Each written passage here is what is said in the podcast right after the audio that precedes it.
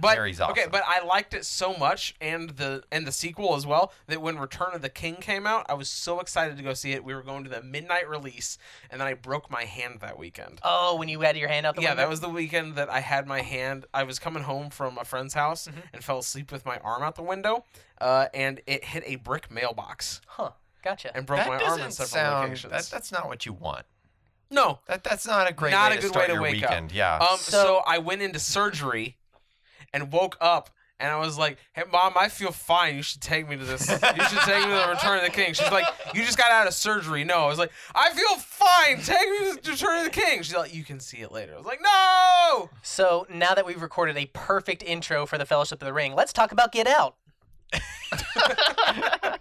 yes. And That's we. Oh, wait, what? Wait, Wait, who are everything's out of order. I give it. Uh, I give it four and a half. Uh, uh, I'm Chris. I'm a filmmaker from Nashville, Tennessee, and I'm with the TSA.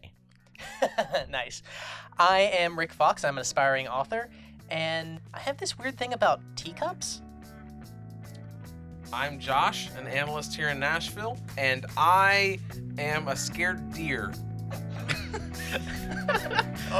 and I'm, I'm Binge. I'm also an analyst here in Nashville. And I'm afraid of the sunken place. And we're opinionated. And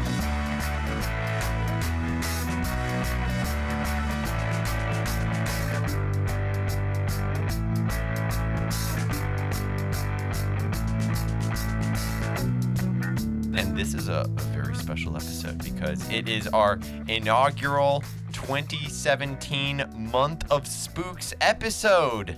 It wouldn't be. It's our We've been second. going long enough, guys, that we can have a second year of a thing month, theme month. Guys, oh, this is actually, I I hadn't even thought about that. That's, a, that's kind of sweet. So, so it's not That's the kinda inaugural nice. one. It's the second. It's the re-inaugural one. It's the the re-inaugural sequel. one. We've been It's It's just reelected. the second version. It's our second annual. it's Like, uh, you the just say month of that. Spooks 2 Get Spookier. okay, that'll Return work. to the spooks. Return. Return to Electric Spookaloo. Yes. Oh, there it there is. Okay, Oh! there's the tagline. Good one, Rick. You win that one. solid, solid. Oh, that's a great. Oh, that's a great title. It All is. right. I'm glad I thought of it. So, of Spooks for those two. for those of you who are new and we're here for our first month of spooks, uh, this is our spooky month. This is it's, it's Or also up, known as up. October. we're th- we're we're watching scary movies because of Halloween happening this month, uh, and so we have each picked a scary movie or a horror movie or something that goes along with that theme and that genre. And we've each picked one that we'd like to see. Some of us may not have seen each of these movies, but we're going to be doing one each week this month. Uh, and to start off, I have picked the movie Get Out. I know it came out a little earlier this year, uh, and I know Chris is going to read some details on it. Uh, Chris, do you want to go ahead and tell us a little bit about Get Out? Sure, sure, sure. So Get Out has a 99% on Rotten Wow. Tomatoes. It actually had 100% for a shockingly long time. To Interesting. Literally, like, there was a news story. Like, one guy ruined Get Out's perfect 100% on Rotten Tomatoes. And I Which, thought that mean, was really funny. That's just the most internet thing you could he have. could have just been like, someone's got to do this. Right. and uh, so it's 99% Rotten Tomatoes. It, it was directed by Jordan Peele of Key and Peele. It was probably Um, Key that did, gave the review. Because he was like, no, man. I we could have gotta done keep, better. I could. We gotta keep you humble. Yeah, gotta keep you humble. A lot of my best jokes didn't make it in. it stars uh, Daniel Kalu- Kaluuya, uh, Allison Williams, Catherine Keener, uh, Bradley Whitford, Caleb Landry Jones, and Marcus Henderson. It's time for a young African American to meet with his white girlfriend's parents for a weekend in their secluded estate in the woods. But before long, the friendly and polite ambiance will give way to a nightmare. Dun dun dun. So, Josh, wh- why did you choose to pick Get Out of the entire month of Spooks possible catalog? What what what brought you to choose Get Out? So I have not seen this movie yet, and it has a 99 on Rotten Tomatoes. I think those are. I think that's a good reason to watch this. Uh, folks love this for a reason, uh, and that's a reason that I haven't experienced yet. So I would love to watch this movie and find out why it's so popular. Now I will say that unfortunately, when this was in like in the middle of being in theaters, folks being excited about it, talking about it, I've had this the the turn in the middle of the movie spoiled for me. Like I know what's going on already just because of some enthusiastic fans of the movie uh, spoiled it for me. But that being said, I'm still really excited to watch it and find out how all of those pieces fall into place. Um, I won't spoil it here for folks that haven't seen it yet, but I'm really excited to watch it just because I know how much praise has been heaped on it. I was actually in the same situation when I watched it the first time. I've only seen it once before, and, but I really liked it, and I still really enjoyed it despite knowing the the turn that comes. And I think that's a mark of really good storytelling. If you can, you know, the the more you know about a story, that doesn't bring down its quality to you, especially with a horror movie, because a lot of that can rely heavily on twists and turns and that kind of thing. I liken that to folks who already know about the twist in Sixth Sense. Yeah. Who are still able to watch it and be like, "Wow, this is a great movie." Even though I know That the was thing my that was like experience. mind blowing for folks watching it the first time, it's still you're still able to appreciate it just because of wh- how good of a movie Right. it is. If a movie only relies on that that turn, then it's not going to have any rewatch potential. And if that's the only thing it's got going for it, it's not going to be a classic the way that movie is, and the way I think that Get Out will be going forward. The Village, an- another M Night Exactly. Movie. Uh, I mean, I, I recently saw this uh, just a few weeks ago, and I was lucky enough to actually avoid all spoilers t- coming up to this movie, and I really enjoyed watching this the first time, especially with there being no spoilers. I can understand, like, being a little upset that some of it has happened, but I mean, it's still a really good movie, yeah. and I'm sure you're gonna have a great time watching it because I definitely did. Yeah, I, I feel rather fortunate. I saw it in the theaters and also did not have it spoiled for me. So I, I had a great experience. I, I'm I cannot wait to watch this movie again.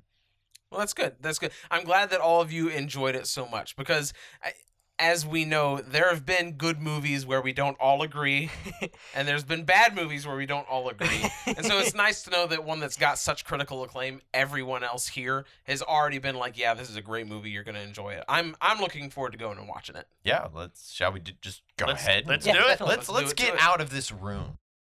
Do you have your cozy clothes? Got that. What? Do they know I'm black? Should they? You might wanna, you know. Do you smoke in front of my daughter? I'm gonna quit. She'd take care of that for you. How? Hypnosis. Good to see another brother around here. Chris was just telling me how he felt much more comfortable with my being here. Get out. Sorry, man. Get out! Yo! Sink into the floor. Wait, wait, wait, wait, wait. Sink. Mine is a terrible thing to waste. Or favor. El jefe en la mañana. Tacos, uh, agua. No, it's Jeff in the morning. I don't know what we're referencing right now. It's the the Hispanic radio station here in Nashville. I've never wait. You never listen to El Jefe. No, So how about that Get Out? That was a great movie, dude. Yeah, that was that awesome. It, it was. It's a really good movie. Yeah, it Like, deserves its score on Rotten Tomatoes. honestly like uh i normally start taking notes and like i have like two notes by the time the movie's over because i get invested in it um and i was very invested in this movie as well but it's so dense that i couldn't help but like take a lot of notes Yeah. because there's especially since it's my second viewing i think i got a lot more out of it uh, because there's so many little details that like i noticed throughout the movie that make it such a rewarding experience on rewatches Yeah, I definitely Right. agree with that. There are a lot of things that you catch on the second notice or that have a different meaning on the second watching. Now, w- one thing that I will say, starting off, is that I mean, th- this is the first movie that we're doing for our second round of the month of spooks, uh, and I will say that this wasn't as scary as I was expecting. You know, people said that this was a horror movie, and there were definitely some suspen- suspenseful parts to it, but. I, it, it really wasn't scary. I I really I wouldn't put it as a horror movie. I thought it was pretty scary, but I I wouldn't. It's I like would a put it as like unease, but not necessarily like, oh my gosh, I'm like The thing, terrified of the this. thing that I think that uh, it's it's Peele that did this, right? Jordan Peele. Yeah. Yes. Okay. Yes. The thing that uh, I think Jordan Peele brings to this movie that really works because he's uh, known as a comedy guy is that both in comedy and in horror, you are constantly managing tension. You are, you know, building up to certain moments and then backing off of it. And I think that's something that just works incredibly well, especially in that opening scene. That that mm-hmm. whole beginning scene does such a good job of slowly ratcheting up the tension, giving you new things to be worried about. The the camera direction and the lighting there is always drawing your focus to a specific place in the camera and to to really focus you on why this situation is really uncomfortable no matter who you are, but I feel like especially as a as a black guy. Yeah, I wanted to. First of all, like uh, that is one hundred percent. Like uh, I, I think I've actually seen. Um, uh, he he said that like he was asked like, what you're known for comedy, like you've made like five hundred short films, like comedic short films, like, and your debut's going to be a uh, uh, a horror film. And uh, in like some interview, he was like, yeah, well, like they're actually like in terms of directing, like they're extremely similar because they both necessitate an understanding of uh, pace and performance. Mhm. Uh, if you don't have the performance, you can't believe something scary from your actors. But also, if you don't have comedic timing, a joke's not funny. And if you don't have good pacing, you don't know how to build tension. As as you mentioned, I Mhm. definitely wanted to reiterate that. And uh, another thing that I just sort of wanted to like throw out there is that like I I- I feel like there might be a temptation for like me personally. I'm just gonna for me personally, I'm we're all we're all white guys here. Like it, it's just it's sort of the elephant in the room. Like this this movie, like it it really, from what I've gathered, it seems to have really like struck a strong chord with the African American community, and it's because it really speaks to sort of like w- their perspective on the times in a lot of ways today. Um, and so I. I, I, I want to say like going forward that if I say anything like I interpret something completely wrong about this movie, you know, send us an email. A- Tell me I I'm mean, an idiot. It- but it's uh, a given that we're coming at it through our own lenses, right? Like we're viewing we're viewing this movie as who we are, and so if we miss something, Yeah. then that's that. But but we're we're, we're giving it our perspective on this. I'm sort of opening the opportunity for dialogue. Sure, Though. Also, yeah. like if someone, like if someone who does have that perspective, I w- wish we kind of had someone of color to speak to it on this podcast because of the material. But since we don't, you know, if you're listening and you notice a, something we may have missed or something we may have gotten wrong, I'd love to hear about it. I, I, I also kind of feel a little out of my depth as a white guy among four white guys talking about a movie. But I think one of the things that really makes this movie work and why it has such a high score is that it takes an experience that not everyone has simply because we aren't black guys. We're not going to have that uncomfortable uh, feeling that I think that this movie puts out there, but it makes it so understandable why those moments are so awkward. And I love the way that the the main character deals with it throughout the movie because you can constantly see him doing that mental math of, okay, this was a social slight. Is it worth making a big deal about and going, "Ah, no, it's not. This is a little thing. I can get over this. right. Should But I correct all this? of these all of these little things consistently throughout the movie build on each other and it's Mhm. consistently getting worse and you see that rising tension in him and him constantly trying to step back from it being like okay i know these these white people have been giving me crap all day. This one more okay i can i can take one more. It's all right. We can we can move past this. Which one thing I think is interesting is that you know we, we can't have said that we have that exact experience, but the way that Peele's presented it, um, it still feels very relatable, right? Mhm. It's we, one we may not best- have had that same experience, but we would still have had the experience of meeting a girlfriend's family for the first time, Right. Right, where it's that it still conjures that same feeling of you know, everyone's being super polite, but it's still obvious that I'm the elephant in the room as the new person for whatever reason. And so, despite it being for different reasons, like it's still a common experience that people have had in the past. And so, it's still relatable. It's Exactly. honestly one of the best things that cinema can do. Uh, one one thing I really hate that movies do actually a lot is they'll sort of preach a message at you. Like they'll have a character sort of say what the movie's about, and then they spend the movie going through proving why that thing's right. But what a movie can really do wonderfully if it's going to approach a message is it can get you to see things through a new perspective. And I think that this movie does that very well with sort of the uh, with elements that could be true of the African American cir- circumstance. And something that I think that the movie also does on a narrative level super well with that in mind is sort of the theme of perspective, the theme of like what you see, the fact that cameras are a huge part of the plot, that flashes can be s- sort of taking a picture, framing something, giving something exposure is the thing that knocks these people out of the uh the uh what is it called? The sunken place. Um Right. the uh when when you're in the sunken place, what you're looking up at looks like a screen. It looks like a film which we are watching to get a perspective you know there's there's a lot of random things like that it's not an accident that our protagonist is a photographer apparently a really good one there's just so many details like that that really stack and help theme the film very well I think one of the most interesting ones because it's not the thing that I would have expected had you kind of given me the basic idea of this movie. Uh, the the setting is not.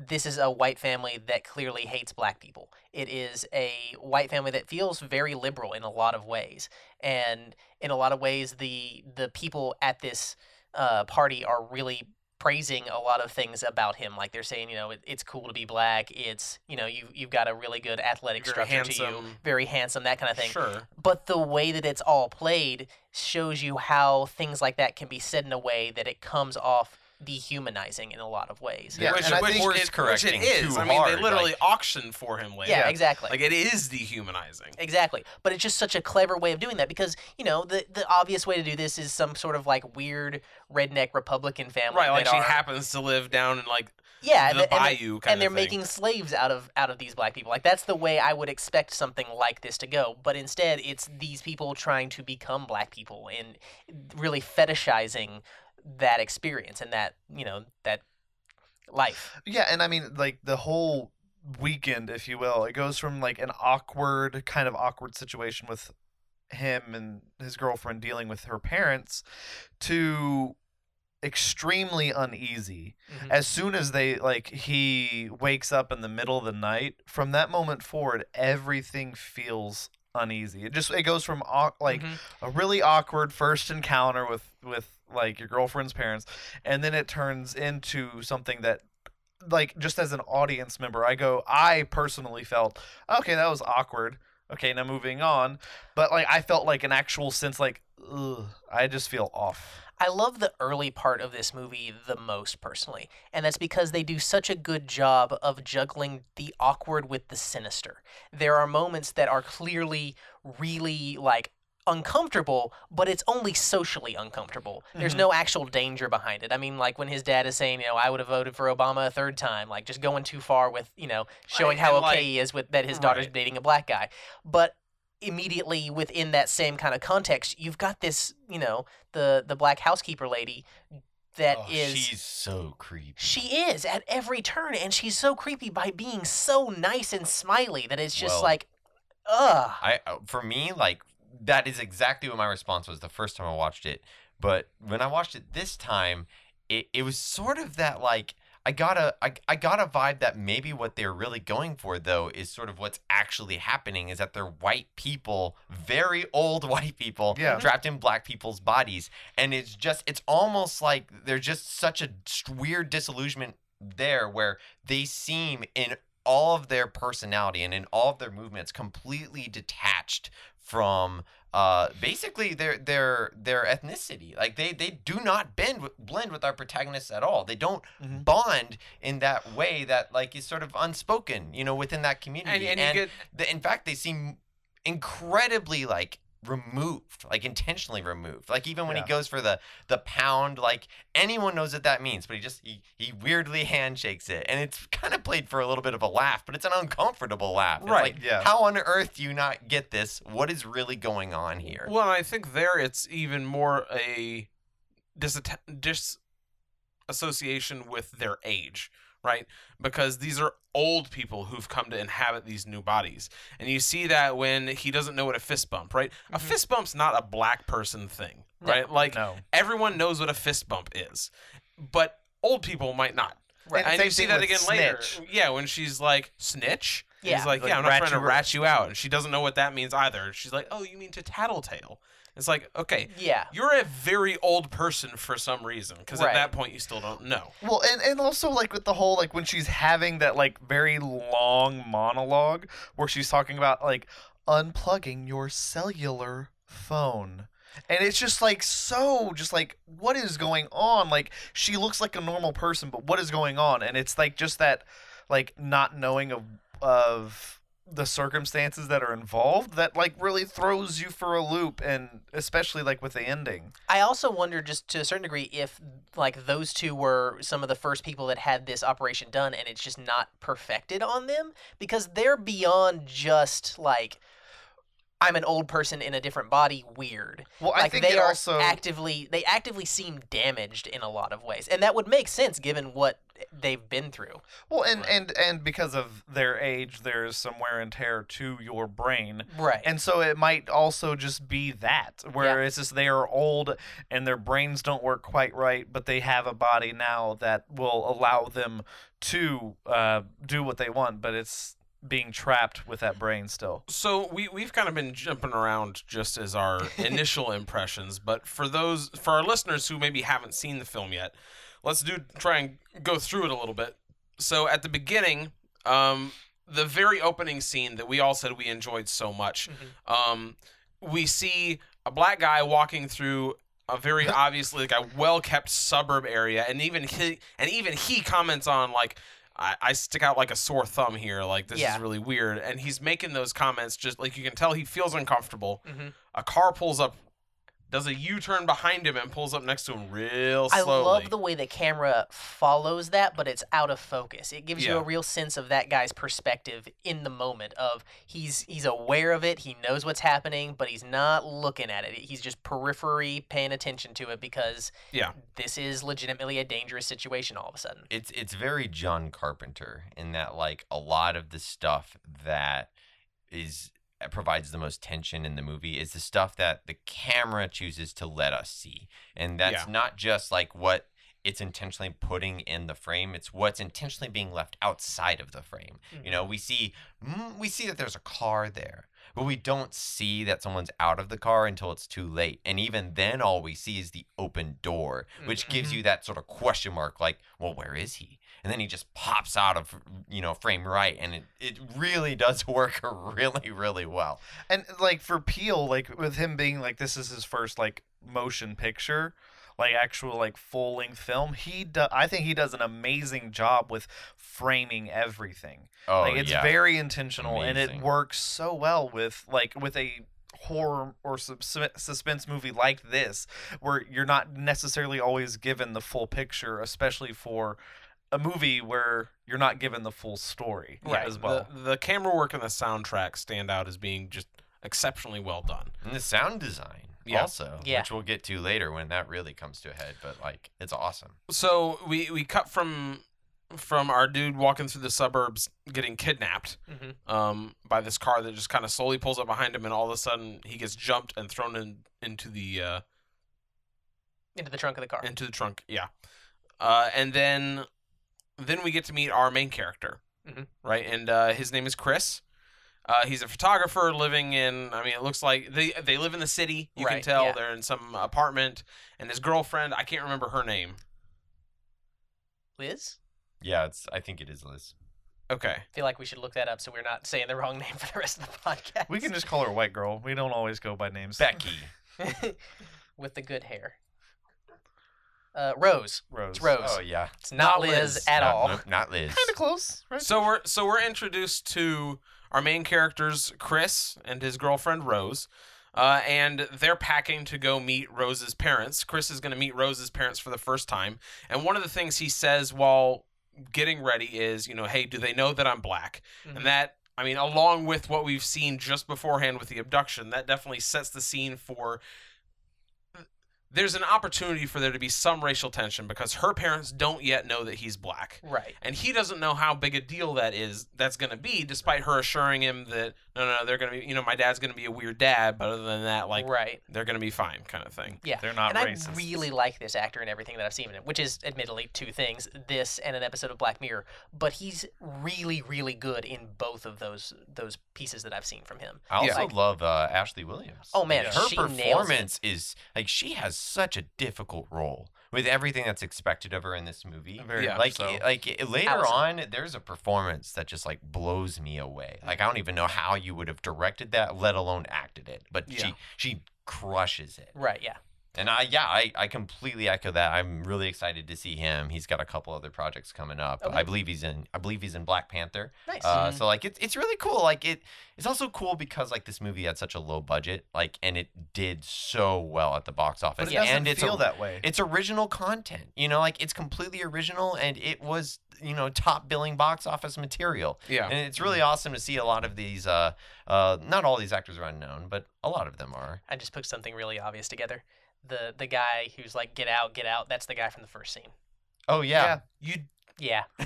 you're just now putting that together. It's, the, it's Oh, the facial boy. hair versus him being completely I, shaved. I, it I can threw me see it. off. I can see it. I, But- and I think that's intentional. But our. TSA friend like points it out at multiple points. No, yeah, no, but he doesn't say he's that guy from the opening. He says Well, it's he the would guy that if it disappeared that at some from point. opening. Yeah, I Sure. ju- it, it just now like I was Well, looking for I'm the glad idea. and the you whole connected that. and the whole mask thing in the car. Yeah, like and it being really dark in the scene and him being in the shadow a lot of the Yeah. time. It just didn't click with me until just now. Anyway, I, It's all right. My my first viewing, I had no idea the grandpa was the guy who beat uh who who lost to the guy who uh, beat Hitler's. oh my gosh! I still am very weirded out by him running in the middle of the night, doing we'll, get, we'll get to that. We'll get to that. but Uh, I, I did get it this time. So you know, there, there's so much the, the, like Detail. data. Like Yeah. there's There- so much there's stuff so to much process. detail. Like there mm-hmm. there is a lot of excuse I think to miss a couple of things like on your Yeah. first viewing. for and sure. I think you can watch a mo- like the whole movie and not just and just like actually get a full idea of the picture and just be like, okay, I know exactly what was going on, but still come back to it later and just like, oh, actually, I didn't realize that, but it doesn't necessarily change what you thought about the entire like original thought that you had. It's Yeah. just an extra piece added in. Mhm. So anyway, they're they're heading uh, out. they're to heading their there, and and I like this introduction to Rose specifically as well because Her argument's very believable. her like the way argument's she very puts bel- it. and we find out later that she's sinister, right? Yeah. But here, it's it's very her performance is great, and they seem like a very loving couple. She is awesome, like, and feels very supportive in every situation, right up until she makes her turn. Like, Right. I, I And- and I always think believe that they she's have on really her good side. chemistry too. and it's it's a catch 22 like the well not really catch 22 she the, her niceness works in her sinister favor so well It and does. that that plays directly into the next big scene which is basically the car accident Yes, because that ends with uh the officer trying to be like hey well like sir can i see your id and maybe Yeah. the officer is being racist and she seems like she's being you know like anti-racist like trying to be the good guy here but later on, we realize that that's a defensive play because if they had ID'd him, they would have known he was in the area, and when he went missing, they would have known to look for him Oh, there. Yeah. like that's Yeah. crays Like the, the, the detail. It's crazy Yeah, how I it didn't. I didn't yeah. think about that. Yeah, that's a real good point. Well, and I, I, the the feeling I got from her, uh, at least as far as when they're still in the in the apartment, is that she's just like, I don't care what my parents think, and Well, like I'm. I- it almost felt like she was being sincere, but also like she's being the rebellious daughter and doesn't care what her parents See, actually think. I But didn't I- get that so much as I got like she really just has never considered the idea that her parents could have any racist tendencies. Like it just has never occurred to her that maybe they would be insensitive or like that the I would have Yeah. voted for Obama a third time if I could have thing might be a little weird and and mm-hmm. you know overstepping things. Like it just has never occurred to this girl in in the impression that I got. But Yeah. I can see what you're talking about as well.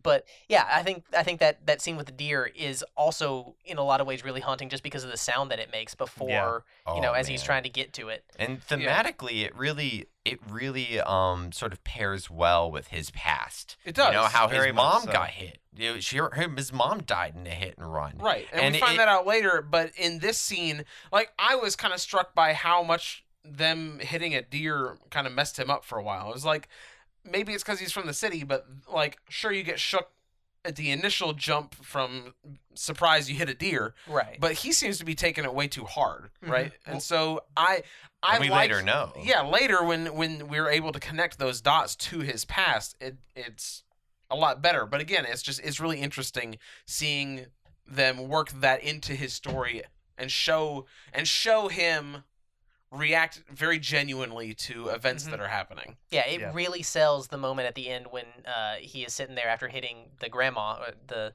you know housekeeper grandma person, Right. and like he's sitting there He fighting can't with himself, her. and he can't bring himself to leave her, even though Mm-hmm. the audience is doing the stereotypical horror audience thing of screaming at the screen, saying, "No, Just just, go." drive But off." it's justified in this. Oh, movie. yeah, exactly. no. It's It not, makes perfect he's not sense. walking up the stairs to open the door where we all know the killer is just because he's dumb, right? Right. Well, and he he's doing it because it's been established that this is something that's haunted him, hmm and it's like, no, his character would do this. It makes Mhm. sense. Yeah, well, exactly. and I don't think he I don't think he at this point has a clear understanding of everything that's happened. yeah, and he's um, also he- been in several fights for his life. He's pretty hurt at this point, you know. Again, Yeah. we're jump we're jumping a bit ahead. Yeah, but but I mean like this whole scene it just it made me feel like something was off with him as well. Mhm. Just because of like how he was just slowly walking toward like towards the deer and it's just like what are you doing? Like why are you being so creepy about this? And and then to just like have it just jump cut back into um the talking like her talking with the police officer and Mhm. like oh yeah like yada yada yada Yeah, and you know, another thing that we're introduced to at this point is his friend. Is it Cole? Is that his name? Rodney Rod. Rod. I don't know why I can't do na- we can't do names today. Rod. Uh, Rod is Rod's the best. Hilarious. Rod's You know, delightful. talking about you know the way that they manage tension in this film. Rod is a very needed breath of fresh air at a lot of points. Like it, he gives you a chance to just like ease back a little bit and breathe, even when the situation that he's dealing with is clearly a very tense one. He's funny enough in those scenes that it lets you have a moment of a lull before things kick back into full gear again. Right. So Ro- Rod is Chris's friend, uh, who Mhm. works at the TSA. Uh, he's dog sitting for them while they're gone, and at several points during the movie, Chris ends up calling Rod just because he's stressed out and wants to chat with his bud, that kind of thing. Yes, someone That- who understands him and could get the perspective that he has on this whole situation. And as we all know, his experience with the TSA will be very invaluable to the course. to the oncoming investigation. but I do think it is really important that this guy is literally his only connection with someone who will get what he's saying without him having to explain it. Like Yeah. even his girlfriend, when she's being on his side, She's can't like, well, hundred what do you, what do you mean my dad's being weird? What do you mean he's being weird? Or like, okay, so she unplugged your phone accidentally. Why is that a big deal? Why is that creeping you out? Like this whole situation, Rod is just instantly on his side and understands where he's coming from and why it's such a weird thing. And the fact that he is separated by significant distance and a phone that can die is really makes it clear that this is his tether to the outside world and it could snap at any time. I, Well, and I, I- believe few film friendships the way I believe their friendship. Mhm. Like Oh, they, yeah. they they really seem like and I think it's what you're setting up. Like he's the only one in his life who gets it. Like he he gets everything that he's putting forward. He's like, This family's acting weird. I don't know if it's just me. It just it really seems weird. Like the look at these guys, they're acting strange. Like what what do you think of this? And he's like, Yeah, it's weird, man. Well, There's and- some and I Jeffrey think- Dahmer things going on in that house. Well, and I think part of like why that works so well is the fact that I mean, people get put in a situation where it's like this feels weird, but mm-hmm. everybody seems to be chill and cool with everything, but it seems off to me. And you go back and talk to somebody that's, you know, from a similar background as you and they're like, "Oh no, that's totally screwed up. Like, yeah, you need to get out of there." Like it's just that idea of like being in a an environment where you're not comfortable or where you're not like that is not what you have grown up with and to suddenly be put in that environment just like everybody doesn't acknowledge that to you but you talk to somebody that's Yeah, Like- and it doesn't even have to be something on the level of you need to get out of there. It can just be a dude, I'm talking with my girlfriend's dad and he is being so awkward about me being black. Like it is Yeah. really really uncomfortable. Can you believe that he said such and such? And her brother is the weirdest pothead I've ever seen. That's true. We get we get He's so- introduced Oh we get introduced to her Oh, family. Man.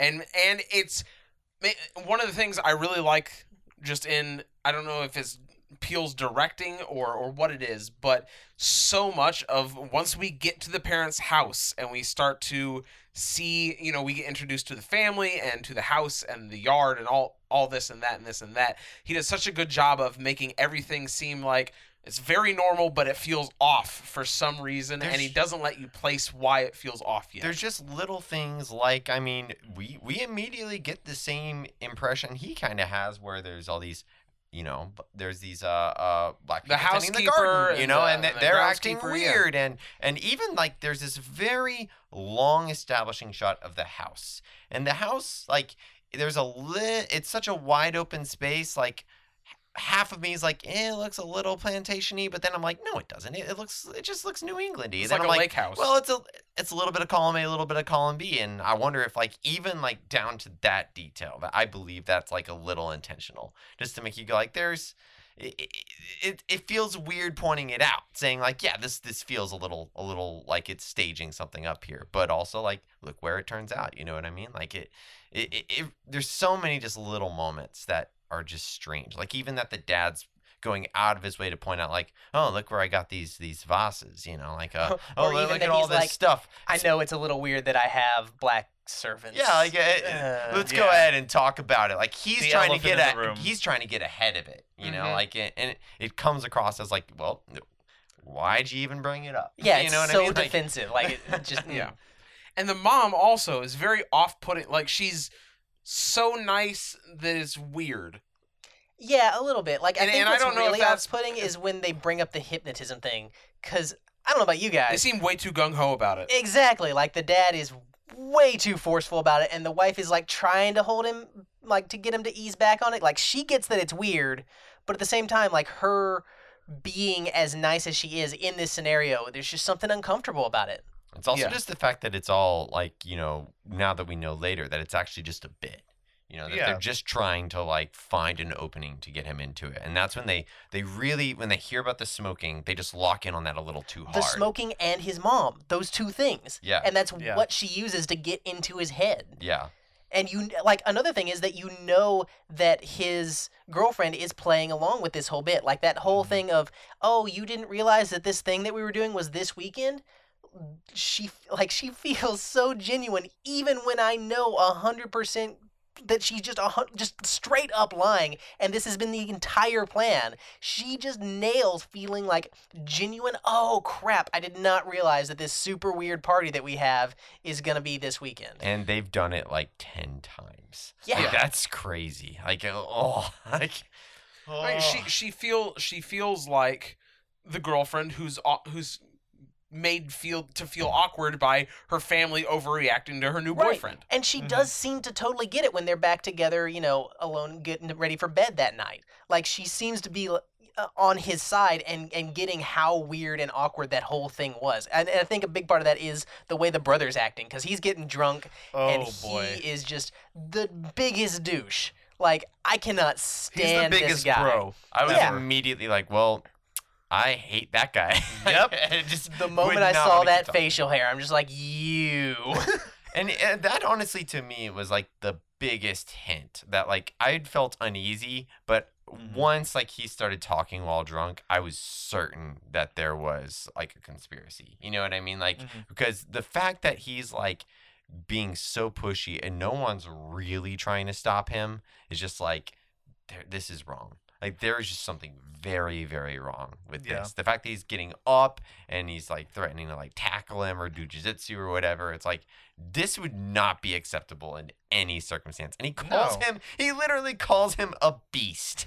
Like whoa. No, I mean- whoa. No, but at the time, like it's But it's- you can at the that through- time you can put it off as this is a drunk dude, bro, Yeah, right? Like you can put yeah. that oh into man, a if you took of- karate, you'd be Oh, a no. total beast. No, no. The way he he- says it though, it sounds so sinister, and it definitely sounds like No, he's. I mean, I'm just saying you can 100% No. put it in a perspective through a lens of this guy's just not thinking about what he's saying because he's clearly had way too much to drink. It's just not occurring to him that he's doing this. You can put it in that lens. Either way, it works, and that's the genius of every part of this beginning scene is that all of it can play super sinister and all of it can play just plain ordinary awkward and because you don't know where you are in that spectrum that's what makes the tension so effective in here because that's what the essence of tension is it's not knowing what the proper reaction is in a situation Right. it's just amazing Yeah, it's Oh. and, and it's very off-putting. Uh, Mhm. and, and Yeah. Chris, to your point, I think that on second watching, maybe maybe I'd agree with you that what he's saying here is very sinister. Well, I think. But I on the first watching, at this point in the movie, I'm still okay. This is a v- now. Obviously I had it spoiled for me, so I know it's coming. But still, watching it through the first time, you're like, okay, yeah, they- they're being awkward, and you can tell that this, you know. He's coming home from college, kind of thing, right? Yeah. Like this is the guy that would be selling the frat house weed in a college movie. This Like, guy that's is who taking. this guy is. This guy took three taekwondo classes and thinks he's a badass now, and he Right. just wants to show it off to literally everyone he can. But again, there's there's small things that are off-putting, like maybe the way that he says something, or the way that the dad doesn't tell him to shut up. He just kind of Mm-hmm. lets him say his piece, and then afterwards says, "Maybe we should change the topic." Right? But I like Yeah. that the dad does look uncomfortable as these things are being said. Like there's just so many little moments where you can read different things. Well, and I, into and everything I think on. part of that might just be because he's getting drunk and is like might spill everything and might just kick this off Right. before Yeah, they even I have a time. That's how I read it. Like the second Yeah. watching is that I I think that everyone sort of has that air, and that that definitely speaks to Rick's point that on your first watching you read it one way, but on a mm-hmm. repeated watching you see it completely differently, Yeah. and you realize what the truth of the matter is. And I think I think what makes it so creepy though, because up up till this point, you know, it's it, it feels like a little more than social anxiety. Like from our character's perspective, like that's all it is. Because how on earth would he jump to the conclusion that like Rod jumps to? You know that that seems ludicrous before we have all the information, but it ends up being very close to accurate. Right. And uh, but it just feels like even then, as the audience, this this feels like there's more to this. You well, know. and and, and I, I want to give, I, I keep saying it, but I want to give props to Peele because I think a big part of this is the way that he, you know, I, I mentioned at several points, wow, there's nothing specifically sinister about this scene, but the way that he that he's angled the close up on this person's face makes me very uncomfortable. it mm-hmm. feels sinister, even though it doesn't seem like it Right. ought to be sinister. He's he's used all the tools of his craft to make something mm-hmm. that makes you feel tension, even though like if it was a wide angle shot of the room, none of none of that tension would be there. It's the way that he's focusing in on these people's faces, and especially for the housekeeper and the groundskeeper mm-hmm. later when when we get a close up of them, their face just seems very plastic. It, it it looks put on, right, which we find out later that it is right. but in this but it feels like there's a facade there Yeah. Mm-hmm. I love that he's also just not leaning on music to make his point everywhere. There's Yeah. music and there's points where the music is used to emphasize what's going on, but a lot of times these scenes are just quiet. There's no music in the background. It's just pure acting and where the camera is that sells you on what is so creepy. And like for example, at the dinner table when we see that Chris is looking into the dining room as the mom goes in there, and we see the the grandmother housekeeper just staring at him.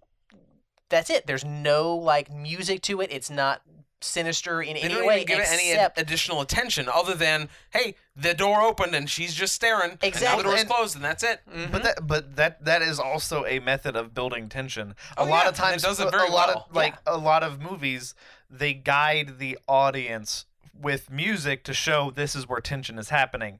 But it's also builds tension, which like for the audience, is like okay, I don't know where this is going. I think it's unsettling when you don't use music Yeah. because it's less clues to tell the audience how to feel. Exactly. And I think that makes you uncomfortable. Mm-hmm. When you see someone doing something that seems a little alien and there's no other cues on screen, audio or otherwise, other than just what's there, that can be very unsettling in the right environment. And I Yeah. think I think it is the skill of the director. I, I, it- for the I'll most let- part, I'd always prefer no music to uh, too much music because Yeah. I feel like no music can rely on performance and pacing to carry a scene and sometimes make a scene better than if it had a, an amazing score. Mm-hmm. Uh, whereas often, actually, I mean, we when we watched uh, uh, Sort of the Stranger, like music actually brought a lot of that film down. Yeah. uh, and, uses hi all of the tools in his toolbox with just perfect perfection. And Like, the that's music- what makes it the music, perfect it's no, perfection. it's yep. I'm a writer. immaculate. it, it, it, there's no accident that so much of the music that is used, it has like that little element of like old South to it. I think I Uh-huh. read something somewhere that he wanted to use more like remixes of like slave songs, but it, it never ended up working because the whole African American experience in the South, like within that time, within that framework, it was always like gospels, which like had an element of hope that like always resonated with the melody. Mm. And unless you distorted it somehow, like it, it just wouldn't work in this movie Yeah. because Yeah. the Yeah. whole feeling of helplessness is necessitated by uh the the feeling of helplessness necessitates like uh, a lack of hope you Yeah, know a right. feeling like you can't get out of the sunken Mhm. place and that's what makes it work so Which well Which the sunken place is is what's coming up pr- pretty much next. Uh, Chris and Rose go to bed, and in the middle of the night, he wakes up and he really needs a cigarette Yeah. because he's a smoker, and he's he's mentioned that he's trying to quit, but you know he's he's trying to quit. So he goes out and to take another smoke, and on the way there, we get just a real brief jump scare as Georgina, the housekeeper, just kind of walks past the hallway real fast. And this Well, no, startled me she- so much Oh, yeah, yeah, it was she- yeah, yeah. Oh. Which is like out. literally, it's it's. And I this think is this is one of two jump scares specifically in a movie, just the other one intentional the jumps. Yeah, those two are just intentional. Like, ha, gotcha. like, Yeah. that's what it feels like to me. Is like those are the quintessential jump scares that you should be getting in a horror movie, but they don't do too much of it. It's just like, gotcha. But and I like that on. the jump scares are small things, right? Exactly. Mm-hmm. It's not a jump scare and here's Freddy Krueger behind you. It's, oh, this was shocking, but you don't know whether that was important or not, right? Yeah, I think that's a, a specific thing about it because there's there's two kinds of jump scares that I think are bad, and the worst of the, like one, and one of them is I don't like when it's just okay the bad guys here, but we're just gonna give you a music sting to really hammer home how scary this should be instead of letting just the fact of the scene play out. But there's also the spring-loaded cat, and that's when.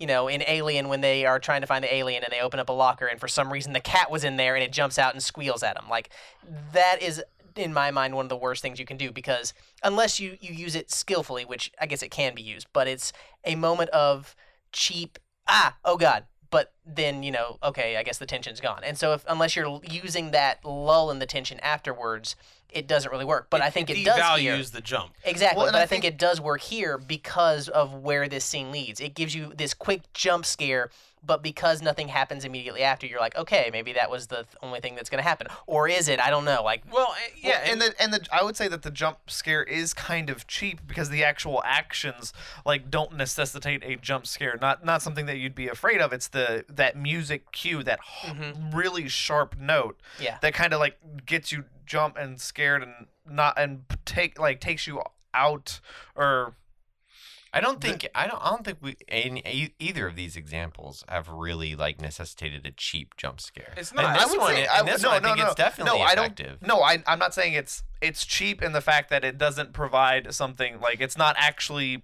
it's a spring-loaded cat. There's It- no it- real danger there. This one is like a spring. Yes, like is the no, but you spring-loaded. don't know ca- whether the danger is there Exactly, because you and don't know whether the- she's sinister or not. and that's why Well, why no, this but one, there's nothing. But there's there's no follow up to it. It's just like oh, there scare. is. No, no, there isn't. Yes, Not- there is. not Not with until that- the it's end of the movie. Okay, there is not not a her specifically. There's- but the scene has follow up. there's not a specific danger that happens here. The reason this particular spring-loaded cat works is that you still don't know how to feel after what happens here. And there's so many things here that are happening that are disorienting cuz why is that guy suddenly running at him in the night? Why is Georgianne like looking at herself in the mirror over and over again? Why, What's why going are they on in this whole situation? all when it's Yeah. clearly established that the entire house should be asleep? Yeah. because all the lights are off. And like, all what, of what are they doing? And all of that different look, stuff. No, Look, no, you're no. rolling your eyes, but look. Yes, because it you is did- spring- you no, no, no, interrupted no, me. In a spring-loaded cat, if it's jumping out of the cupboard at you, it's you're done because oh, it's a cat. I know how I should feel about it. I know that that was a jump scare that doesn't have any weight because the cat isn't inherently dangerous. In this one, we see her walk past and we don't know where she's going. We don't know if she's coming after him. We know that she shouldn't be up right now Unless and you so just it's had weird. to go take a piss in the middle of the night. But that's Yeah, not people- going to fit in this movie. We've already had her established as one of the most sinister things in this If house. this, was, if this was Piss Takers the movie, then sure. How Why are she we hasn't been talking a, about she hasn't been been She's been the sinister. creepiest thing with Then her whole not like staring at things, shot that he should. smiling like she's well, no, crazy. if you'd actually let me finish what I was trying to say uh. beforehand, I said this like felt like a massively cheap jump scare, and it s- sets the audience like it it scares the audience and gets everybody like riled up, and then it kind of like lets you calm back down with him, you know, going outside, taking a smoke, just like what the heck was going on. And then immediately cuts back to the forest where the grand what the groundskeeper is just running directly at him and then at that point it's kind of like that's that's where the payoff is the actual jump scare there's no payoff but so it's but not a cheap jump scare. yeah, but we the have to, but we have to wait thirty seconds to, to But- get but any follow up. but we're That is not a cheap jump. That calming down. a no, but that's a cheap jump scare. a cheap jump scare is where like, ooh, I'm gonna scare you with something that has nothing to do with anything, and then five seconds later. Oh, now you're gonna be No, scared. it would have been a cheap jump Freddy scare Krueger if he decides like to jump the right table. back out. oh no, the vase is falling, and he has to Okay, catch. Even, let's even move if on. it was cheap, I don't care because it scared No, me it and works. I liked it. no, it really, it really does. I'm not saying that it doesn't work, but I'm saying that there's nothing to be scared of in this scene. You don't know whether there's something to be scared of or not. It's not the dog walking across the floor. No, it's it a person, and you. It's We not, have it's a person. wa- you no, don't know but, why. No, but the jump scare is necessitated by the music. The It music would be- gives you that sharp we- note that It'd scares still be you. creepy if we have there gone wasn't around this one enough times. Let's move on No, to the next wouldn't be, thing. Yes, it would have been. It was creepy when she was in the kitchen just staring at him. There was no music It's there. not. Eh? Guys, let's no, no, let's- it's not. It's not like it can't be creepy if they if the person in the movie doesn't know that he's like that there should be a scare. That is strictly only for the. You guys have repeated yourself enough times. We can move on to the next thing. Uh, sunken place. The sunken place is super freaking creepy, and this whole scene leading into it is really, really creepy. And I think it's great because of how hard it relies on the actors to get across how weird and creepy this is. and and it works because of how we get there. Because Chris comes back in, Gran- Grandpa's just booking it towards him, or no, we don't know that it's Grandpa yet. Sorry, the groundskeeper is booking it towards him And just veers and off. veers off without saying anything. He freaks out, doesn't smoke a cigarette, and comes back inside. And Rose's mom is just sitting there waiting for him in the parlor. which she's in the dark and then clicks on the light as soon as he comes by, like he's some kid that's been out too late. And yeah, it's it's like the stereotypical like, what time is it? Yeah, You're in past curfew kind of thing. I mean, She's that's- like fully clothed. Like it, it's kind of like she she has like she has like I'm glad. day one clothes hundred on. percent naked, like the rest of us are after ten p.m. No, like, like she's she's like wearing jeans and like like a shawl and like like she looks like she's ready for like like Sunday at psychiatry Like, uh, or one of her psychiatry Yeah. sessions. yeah, well, yeah, and it's like I'm getting the impression it's like one in the morning. You know, like that At it's least. Right, yeah. and uh, that's so funny to me. Like it's almost like she's just like, right, at some point tonight he is going to wake up. I love in this scene when she asks him about, you know, do you do you want to know how it works? Talking about her hypnosis that she mm-hmm. does for her patients. And and he says something along the lines of, "What are you going to wave a stopwatch in front of me?" And she's like, "Oh, you've been watching too much TV." And that's when she starts stirring her tea, and you get this very repetitive sound of just the spoon scraping against the china. This, oh, this Like, is where the sound like, goes- design Yes. It comes goes in. it goes in and out where she's like just like giving him the cues a little bit and then she'll stop and then she'll do it again like uh at in the dinner like during dinner she does the ding ding ding like just to like Mhm. kind of like a a hard stop. Yeah, she And- and- controls the pace of the conversation with the sound she's making. Mhm. And I really, really specifically like the moment that for me where this scene really turns on the creepiness, and it's when he says, "I don't want to think about that," And then She immediately keeps- starts talking about she it. just Uh-huh. keeps doing it, and he seems to be fighting it, and he doesn't know what's going on, and he's smiling and kind of laughing in a nervous way, and starts going into it, and Yeah. that's the moment where it feels like he has lost control of himself, Mm-hmm. and that's what really turns the screws of this scene for me. And it's great because we learn so much about both of these characters. Where we get the backstory for Chris, Mhm. what happened with his mom, where A little know, bit at least. uh, yeah, where she was the victim of a hit and run, Mhm. and he Just set. didn't do anything. He Yeah. just sat there watching TV as a little kid. And we also learn th- this is the first very sinister turn where we're like, okay, now I can point at her and say she's a bad guy. Right. But the way that he just wakes up afterwards, you're like, okay, was Yeah. that some kind of really weird But dream she that she he had? hypnotizes him, and and after getting all this information out of him, she's just like, "You fall through the floor." And he's like, "What?" And that's where we get in the sunken place. yeah. Oh, yeah. Oh, like man, and like so- how how that like transitions between like him like falling through and then it goes back to his memory as a kid and him him like falling back in the bed Mm. and all of that happening like in s- like in sequence and then he's just float like seems to be just floating in space. Visually, I love the way they present the sunken place, It is where so cool. the only window into the actual world with what's happening is like a staticky TV screen that as This- soon as she his closes the eyes, eyes, yeah. you, like I love that she does one eye at a time, and you see him go like into half shadow and then completely darkness. Like that's just such good visual storytelling. It's hard to get over how impressive it is to convey the information that is needed to be conveyed with that all visually. And it's and how in the sunken place, like you can see that he's trying to say things, but he can't. It's completely silent. You just hear like the void. It just sounds like he's drifting through space. and the way that her voice echoes as oh it comes man, to him. it's so like it. You feel helpless for Chris. Like it is uh, so strong.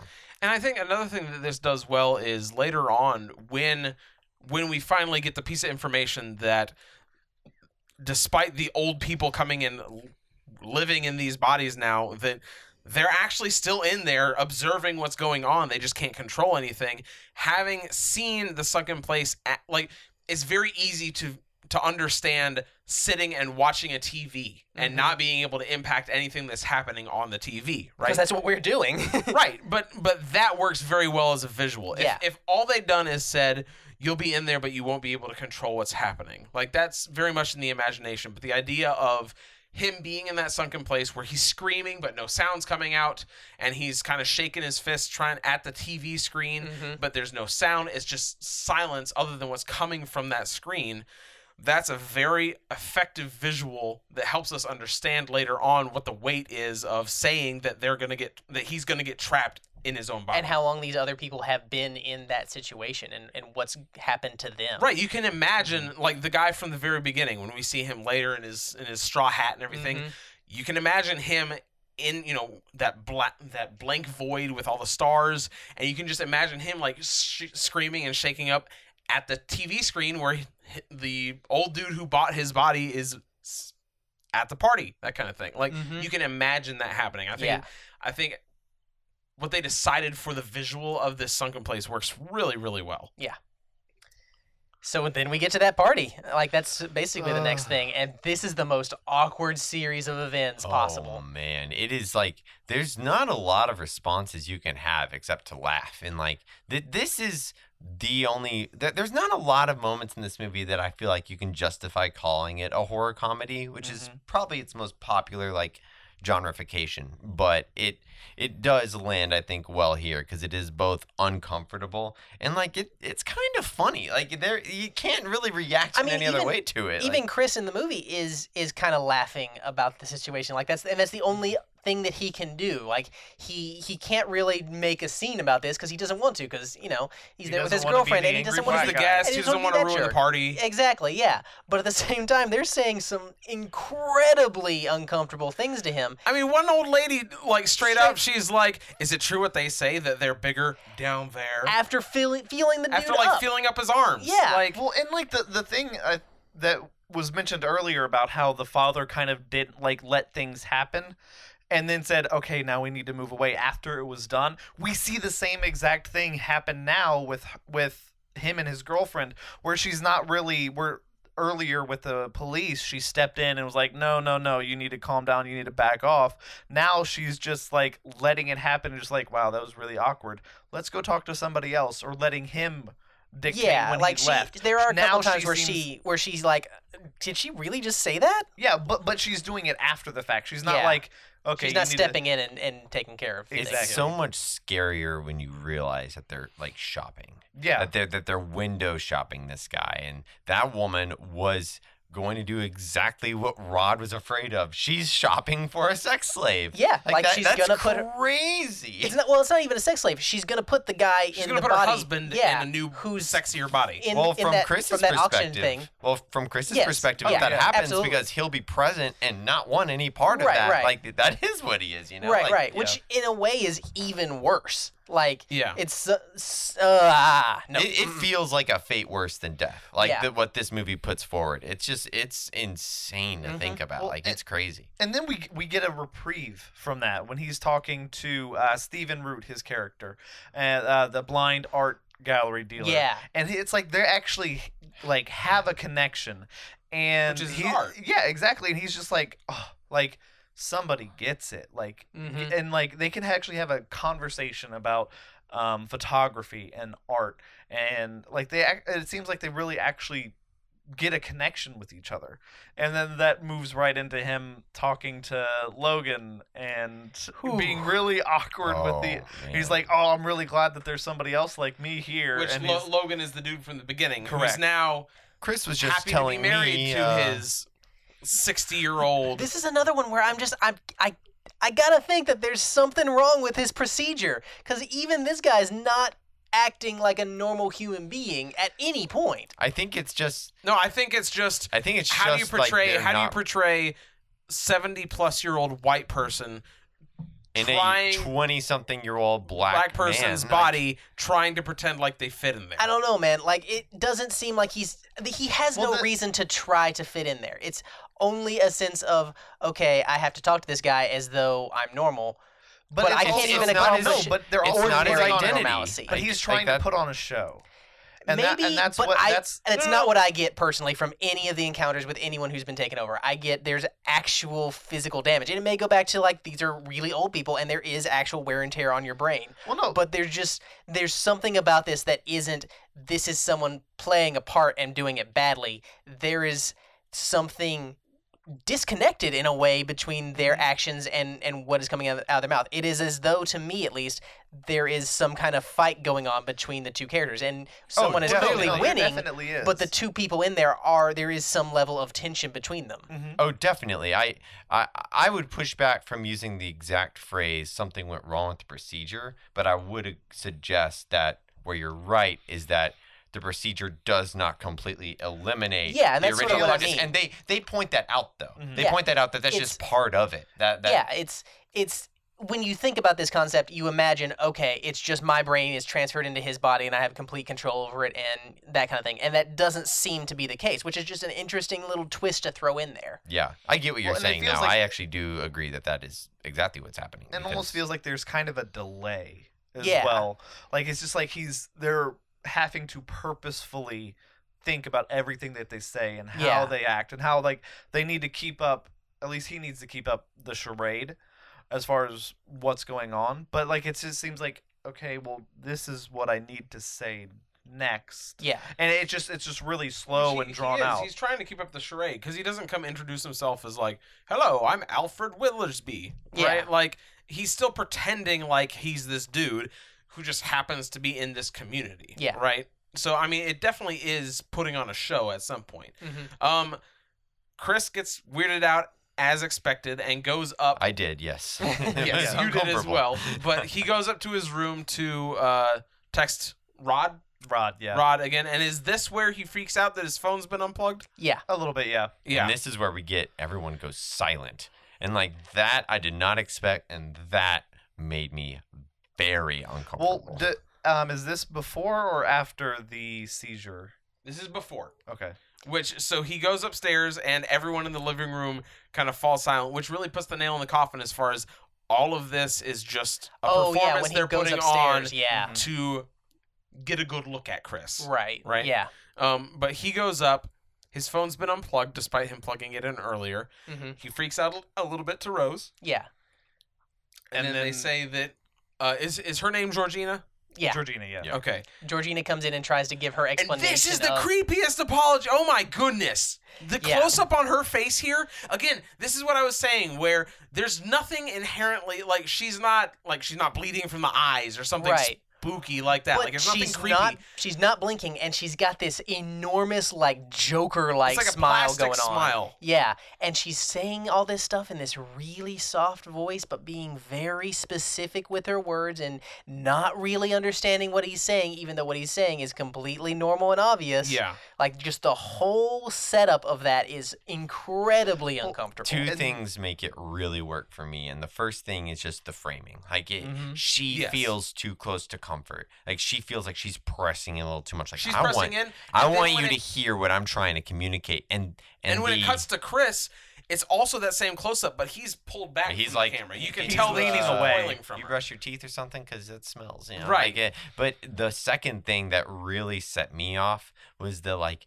No no no no no no no. Like the the like the complete silence. No no no no no no no no. no. she just there's just long no monologue and with what we now know, like I can't help but think that there's a subtlety of like because the subconsciousness is trying to push itself out there to warn Chris that no was both a response to what Chris had just told her, but also her just trying to suppress that and trying to fight that. And that's so sinister Mhm. and so Yeah. effective. Well, and how like it, it feels like there's that pause on her, and then she go like she has that like kind of like the very basic like no, and then it kind of like becomes very sinister, but then very calm and sweet, and then she has that one tear just like oh, roll Oh, yeah. down, and it just sets everything just like Well, I mean, m the way I saw it was the, the two of them in her body were having a fight right then. Yeah. She was saying, "No, no, no, no, you stay down," and then the original Georgina lost, yeah. and that and that was that. Oh yeah. I mean that is definitely what happened. Yeah. Mhm. Um, he has a conversation with Rod where Rod basically nails it on the head as far He's as like, what's "Who's- going who's on. The sex slave, you need to get the out. I mean, he basically he basically calls it. He he's like, Mhm. she's hypnotizing them, making them they're sex slaves, and you can't do anything about it, and this and that. And I mean, obviously, there's more to it than that, but that's that's the gist of it is that they're being hypnotized into servitude, right? Yes. Uh, which is funny because we can see it happening, but again, it's that it's it's a horror movie trope played on its head very well, where the audience knows all the bad things that are happening before the characters do.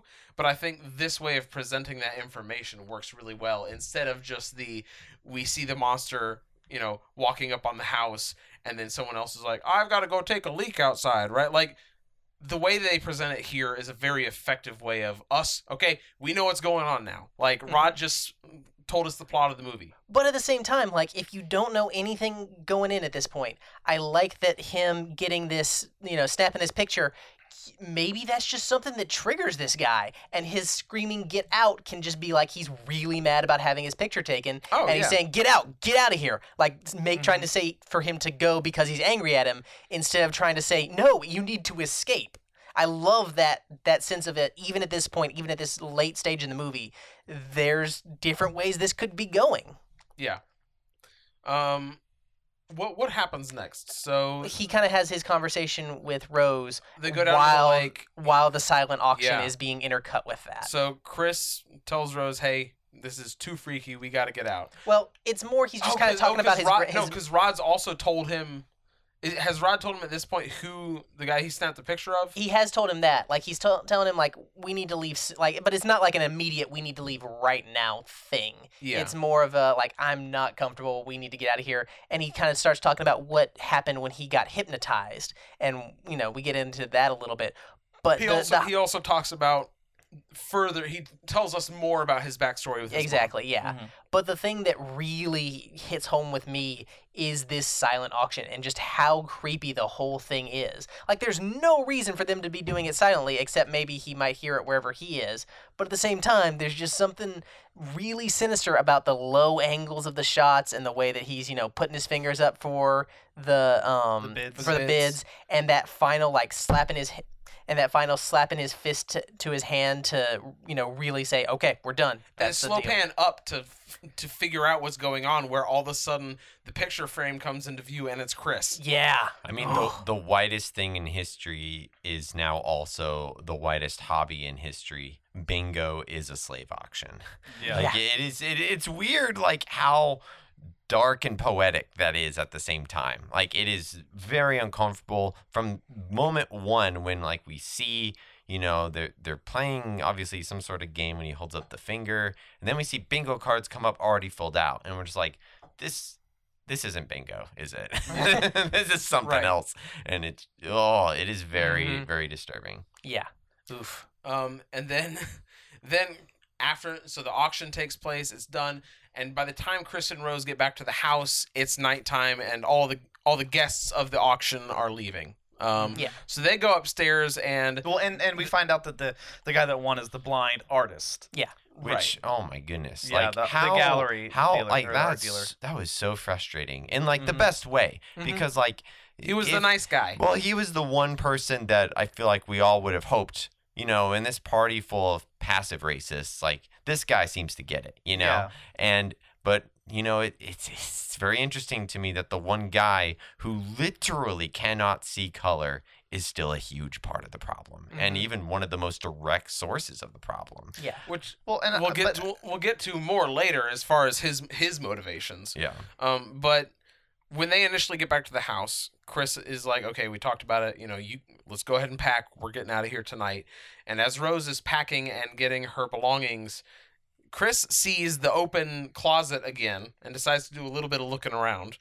Uh, and as he goes in there, he finds a box with pictures of all the previous guys that she's tricked into coming here, who are now, we assume, hosts to other people of this Mhm. community. And the last one is Georgina, and that's well, the last two are the Georgina and the groundskeeper groundskeeper, and yeah. Georgina. Yeah. yeah, Yeah. and it's just so like oh crap. It's such a great oh crap moment because his girlfriend has been doing such a good job of playing her part, and I mean that both on the actress level and on the character level.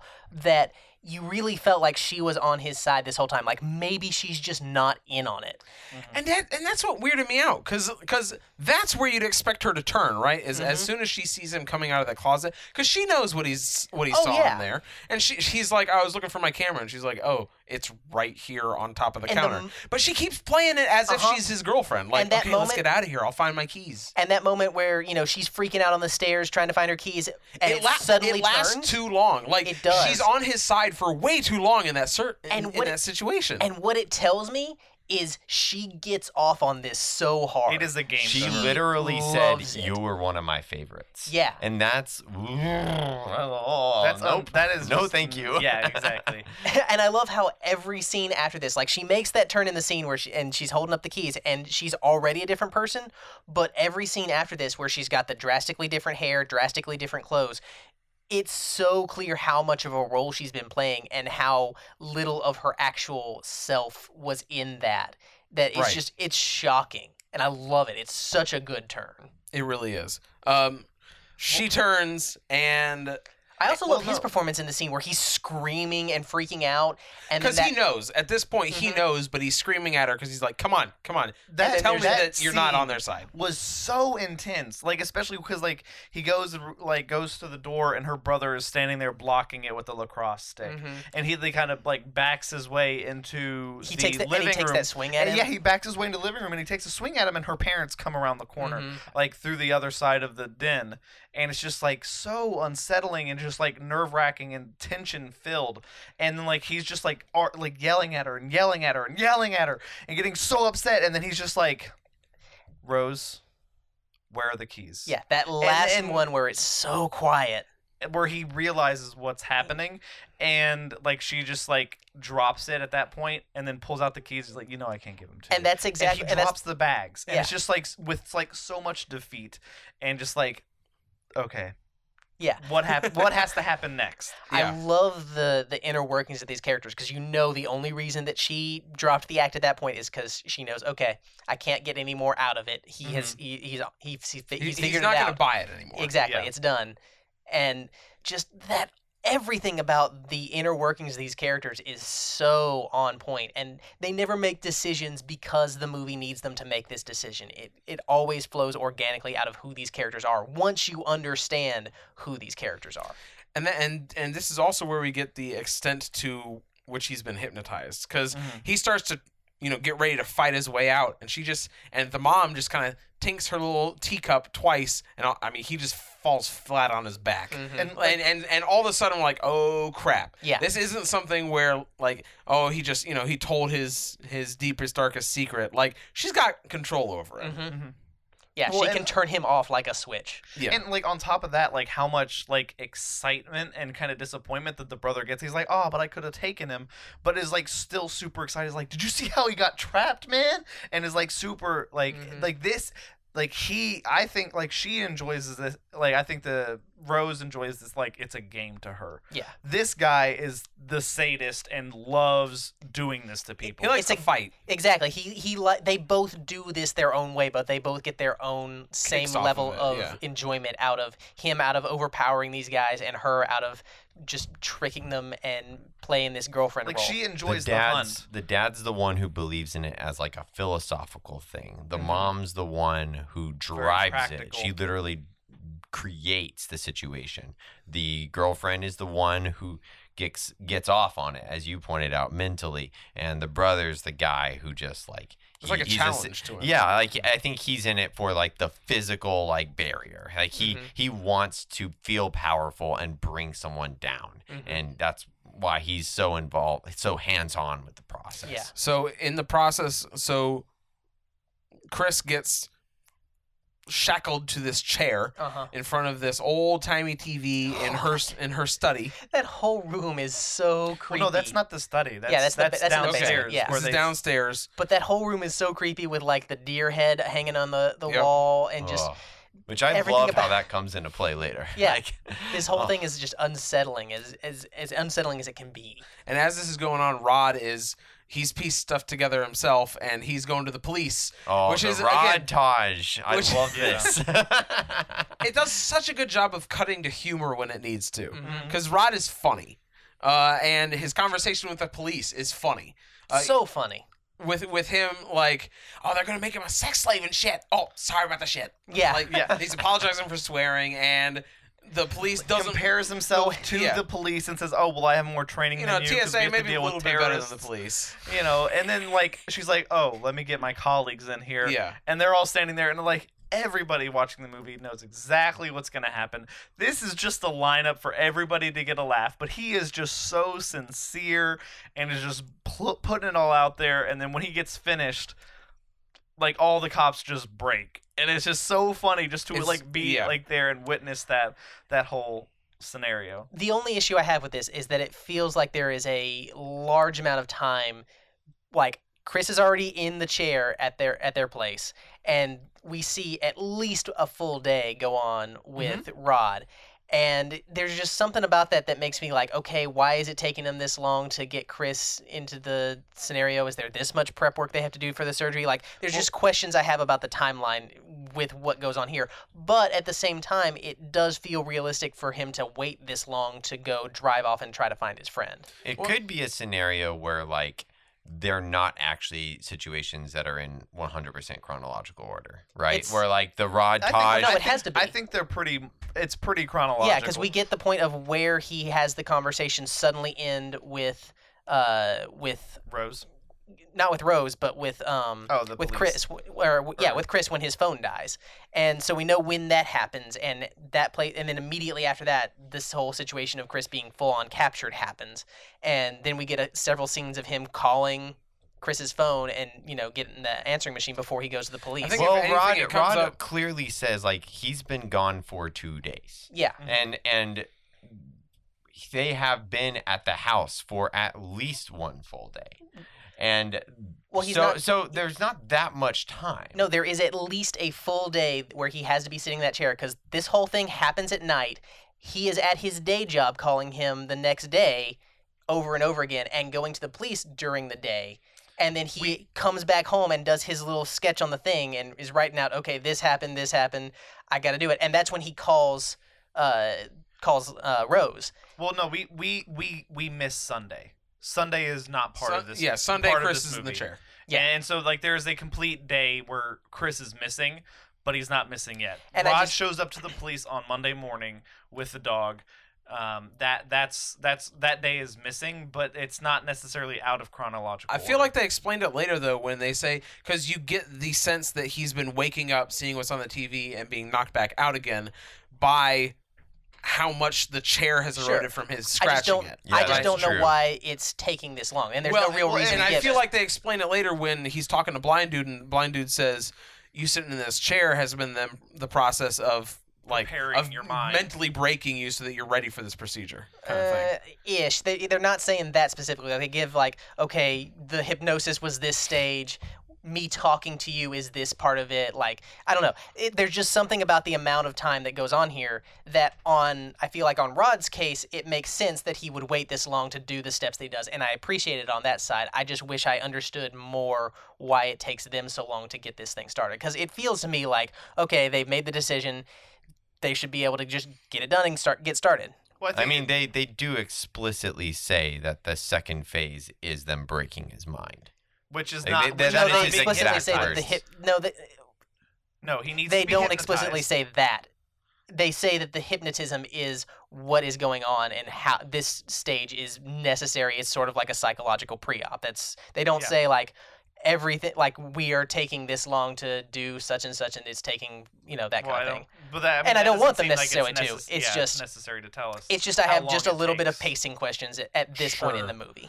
I do like what happens when Rod calls Rose, though. Oh, Oh. man, that Oh, is one of the is- best scenes and in the movie. This the is her performance that I was talking about. Because the way that she's just blankly staring, Ugh. but but her voice is communicating a completely different tone. Mm-hmm. That is like it doesn't seem that hard because it's like well just don't move and say the same things. It is it is not that Yeah. easy. Like even if you just like even if you're just on the phone, like if- Especially when she's like she's sitting there stone faced, no emotion change on her face, but over the phone she's like the oh gosh, I'm I'm so confused. I'm I'm scared for him too. Like what do I- you mean he hasn't shown up? Like but I- her face is just like dead faced. Oh man, like I almost it's- wonder ugh. if they had to like have her give that performance with the the dead face and then do voiceover with the emotional side of it.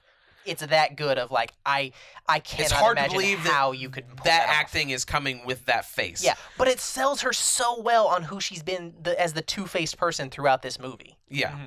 Well, and and on top of that, like watching this a second time, I kind of see where some of those seeds were laid earlier in the movie Mm-hmm. too, when she seems to be flirting with him anyway. What like even though it's kind of like it feels playful, Mm-hmm. but now in this kind of a situation, it's suddenly like, whoa, wait a minute. She was she was flirting with him earlier, just like it was not playful. She's She doing was- prep work for her next guy. prep- Yeah, she- exactly. yeah, she's doing prep work to get him next. Yeah, the whole thing is just like ugh. yeah. So Um, and, and and just like like the way just the way she is dressed Mm-hmm. is also it's like She looks like she's in a see is- cult. yeah. Like it is really she, weird. she's lost the personality that she had before because Mm-hmm. that previous personality was just an act. Yeah.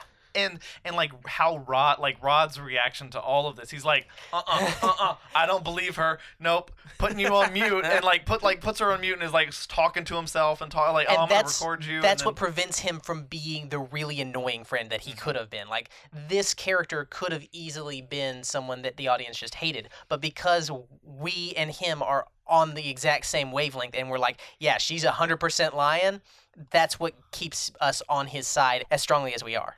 Right. Uh, and this is where it really kicks off because they're about to perform the surgery. Uh, and and we get the scene where the blind guy is talking to Chris, I love this explaining scene, what's about to happen yeah, to him. Like that explanation is so good, and Chris's reaction to it is awesome. And I love how there's still like it feels like a little bit of perceived like empathy, like he's trying to get along with Chris and explain to him just, hey, this is what's gonna happen, and it's not a, a Like- thing of like I don't hate you, that kind of thing. I don't care what color you are. I just want well, some working great. eyes. Yeah, that Yeah. helps me out a lot. exactly. But that final moment where I'm he sure says, glad you're not racist. Maybe don't, don't kick me out of my body, man. Right, yeah. But that final moment where he's like, "All right, I'm done here." That sells the way that he just does not think of Chris as a person. He's Right, just yeah. a body that he happens to want. And All he's doing is prep work for what he needs to get into. Yeah, he, I mean, he literally starts the conversation with like, "Oh yeah, um, they told me that you know this kind of step is what really helps it sink in, I guess. So just what ask me questions about Yeah. stuff. Like he he doesn't really know what's going on. He's just like, okay, apparently I have to do this now. yeah, I don't want to, but I have to. it feels like he's filling out the paperwork for his surgery. exactly, and it's just not. it this scene really like well even the party scene like does this once you know like where it's going but it, it makes it so much clearer why the party scene was so uncomfortable because all these attempts to like really level with chris from this community they they they seem like fetishized and they seem like they seem like they're they're trying to you know be like hey like we we love black people but once you we know this detail we realize that it's not coming out of respect it's coming out of objectification Right. and that's But- what makes it- it so terrifying Because you, know? could genuine, genuinely believe, you know what? These are these are old rich white people, and maybe they do have a respect for African Americans and their culture. Yeah, they And might be just a little bit liberal Just, you know what? They don't have the social cues to know what's appropriate and inappropriate to say. yeah, they just don't And get could- what could- why then- what they're saying is so bad. Exactly. But then later on, once it's contextualized, it's like, nope, no, no, no. They they have no respect. It's here's a hunk of meat that I might buy later. I want to see what value it has. That lady was literally just asking, "Hey, if I put my husband's bo- uh, in in that body, how good will the sex be?" Yeah. Right, right, and it and that's what makes it really creepy. Um, I love the scene where they're prepping for surgery again because the father is taking it so serious. Like it's so this is his- ritualistic. right. Well, to this him. is his job, right? And he's he's proud of the work that he does here, and the son is again just kind of in it for the kicks. He's you know he's bopping his head around as he's going, getting ready to go get Chris. Uh, Yeah. And this is where Chris finally makes his escape. He uh, he has managed That silent to shot where he grabs one of the, the pool cue pool balls The and bocce balls, like, yeah. oh shit. Yeah. You're just so happy that this is not going to go down the way that they want it to. And it, it's such a cool twist on what most like I feel like slasher films like are built on, where the slasher film is like the monsters out to get all of these innocent, you know, college kids, and the movie's seeing how many college kids are gonna get out alive. Whereas now it's I really hope this guy kills all of these people, and, And- so and that he can no- get out of here. and there's no musical like signal to you that anything is about to happen. It's just like, nope, oh, he's picking up the bocce ball, and that's when we're cued in. It's not like in in other cheaper cheaper movies, if you will, like we would have been cued in on, oh, something's about to happen, but it's like complete silence. hmm That and man, the the sound effects for that surgery, like when when he is, yeah, exactly. Like when he takes out that drill and you see the little bits of blood, and you hear just the squishy drilling Jello sound that's going on. It's ugh. And I love that he just discards it, right? He's like, Yeah. yeah, there's the top of the skull in the trash can. Right. Because you know that this body's getting chucked as soon as this dude's, as soon as the blind dude is out of his current body, Mhm. they're not doing anything with it. It's Yep. getting scrapped. Like, Yeah. no Yeah. use for it anymore. Mhm. And I love the creative ways that, it- it's, it's like, it's like you said, where usually it's the the slasher villain is coming up with creative ways of killing all the innocent college kids, right? And in this one, it definitely is turned on its head because he's trying to escape, and as he's going to fight each of these family members individually, it's very reminiscent of like a Final Destination where everyone has their comeuppance in a very gruesome but unique way, Mm-hmm. Yeah, right? Like I- he I love- takes out these family members in very gruesome and unique ways. all of them are great. I, you know, the moment where he's already hit the the uh, the douchebag at least once. I like that you can see the blood starting to appear on the bandage, and then like you know once he's really down, you see all the blood on the floor. But man, nothing beats when the dad is looking down the hall and there's nothing there, and he looks down the other way and there's nothing there, and he looks back and just deer in your chest. This is Yeah. so good. Like I love that he uses the deer. It's it's a a cool callback to one of the Mhm. earlier scenes where he hits the deer and how at that point this animal was sort of the prey. It it, it it's the victim. It's it's helpless. It's just bleeding on the side of the road. But it's stuffed Chris and is- mounted on the wall. and that was Chris. Like Chris was when he's hypnotized, he literally looks like a deer in headlights. Yeah. But when he gets back at the dad for what he's been doing to people, he, the prey literally becomes the predator, and that's that's such cool theming. That's It really is. awesome. Like it's so awesome. I I freaking love it. I love it. He goes in to fight the mom, and the first thing that I said, I was like, "Oh crap! Look out for the cup and saucer!" But he does. Yeah. He, like the first thing, he's like, oh, "I see it there on the table," and he like runs over and smacks it off. I'm like, "Yeah, I love good." the sound of it breaking on on mm-hmm. you know whenever it hits. But man, the way he kills the mom when she stabs him through the hand, that's horrible. But you see on his face like just the controlled hatred as he slowly pushes that knife into You her think head. this Well, is it's gonna still in his stop me? He just like stabs her with the knife through the back of his hand. Mm-hmm. While it's still in there, oh! And I, I I do like that you don't actually see it. You just get a little bit of the sound effect, and that's it. you it. see him like her fall, and then Mhm. he walks away. And okay, this fight between him and douchebag is actually I really really like it. Oh, it's great. it Because- is really good. you see, okay, he's trying to do his judo stuff that he was talking about. And I like that earlier in the movie, the guy had talked about, okay, you got to be, you know, if this is a mental game. You got to be two steps ahead. And Chris has seen what he does every time he tries to open the door, and he knows, okay, he's going to go ahead and kick it, and that's when I'm going to stab him. And he's two steps ahead of the, the, Yeah. the douchebag, and that's what makes him win. Well, I the one thing that I noticed this time around though is that like you see like when they like they're back up against the wall in the like almost on the stairs, and you see like Chris like starting to go limp, Mhm. and then he hears the guy saying one Mississippi. Two Missis like so he's like crap I'm not gonna fool him that way and you see the wheels start turning again Mhm. Yeah. like oh wait how do I if I can't trick him that way how like how do I get out? what out do of I do this? now? Yeah. Also, like, this might be reaching a little far, but it still works for me. Like, the brother is by far the most, like, in terms of his attitude, even just like his speech. Like, he just, he really captures, like, Southern plantation y, like, a little bit. Even how he's playing the ukulele on the porch. and just Yeah. hearing him say, like, Mississippi, I'm just like, oh, just screw that guy you, man. I hate Yeah. you so much. And I felt like Chris was like thinking that too, like this, this motherfucker. I'm, I'm not letting him judo me to death. I'm gonna just ah.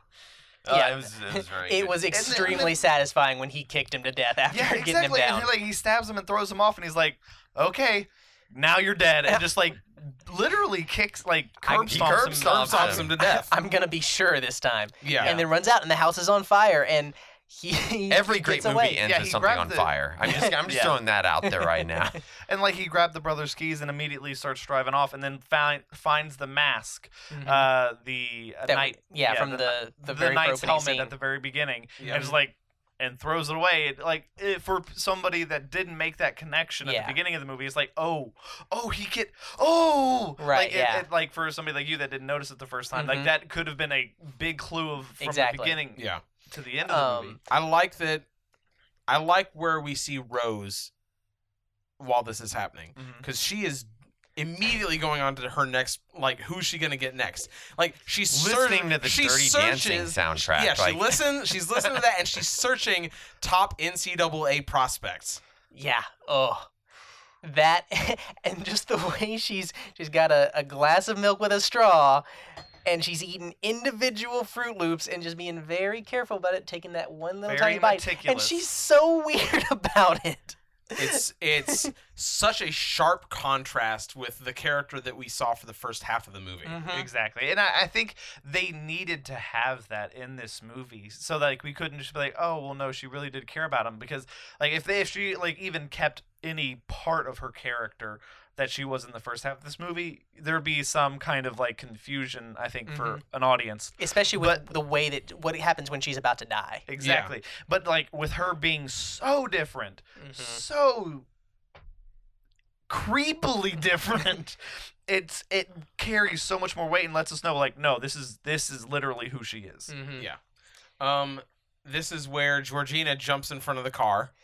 He runs over and is about to leave. And again, And this is what we were talking about earlier, where he really knows he should drive away. Yeah. We know he should drive away, but because of his specific past and what has happened to him, he cannot do it, and he tries to get her and bring her along with him. Well, and I, don't- I think he doesn't really have a clear concept yet of how far this really goes. Yeah, and he's also like had the you know he's been in several fights already. Mhm. You Yeah. know, and this has been a weird, weird weekend. Yeah. um she wakes up and there's no pretense anymore. She's the grandma. She screams, "You burnt my house!" and tries to beat him. Well, and like, And and, she kind of like wakes when she's waking up. You see that her wig is falling off. Yeah, and you she see has that a scar, yeah, around which her is head. why she's been messing with her hair the entire Uh-huh. movie. Ah, and why so she- good. and why she's like Oh, looking man. constantly looking at herself. Mm-hmm. Oh, but yeah, they, They crash. crash, she She's dies. dead. Rose comes out and then she's like, "Go get him, Grandpa!" And this is when the groundskeeper Uh huh. takes off sprinting at him. Hits him. he run like I under like I think I don't remember who it was. One of you said I, I said like he runs so weird. Mhm, like he this does. is not just like oh he's running like awkward like just like It's- oh he has a weird It's incredibly stance. mechanical the way that he runs. Exactly, and it's not something fluid as if you would expect a world, Champion runner, a yeah. champion runner, which I mean, he it was. looks like the old class runners. Yeah, it's it's old school sprinting. Like Yeah. that's what it looks like. with the Looks with like the rigid body and the rigid arms, just kind of running at Mhm. right angles, kind of thing. Yeah. yeah. Uh, and he he gets him, and I like that Chris remembers what worked last time and gets out his phone and just starts like flashing Yeah, it in And his if you face. look closely, you can.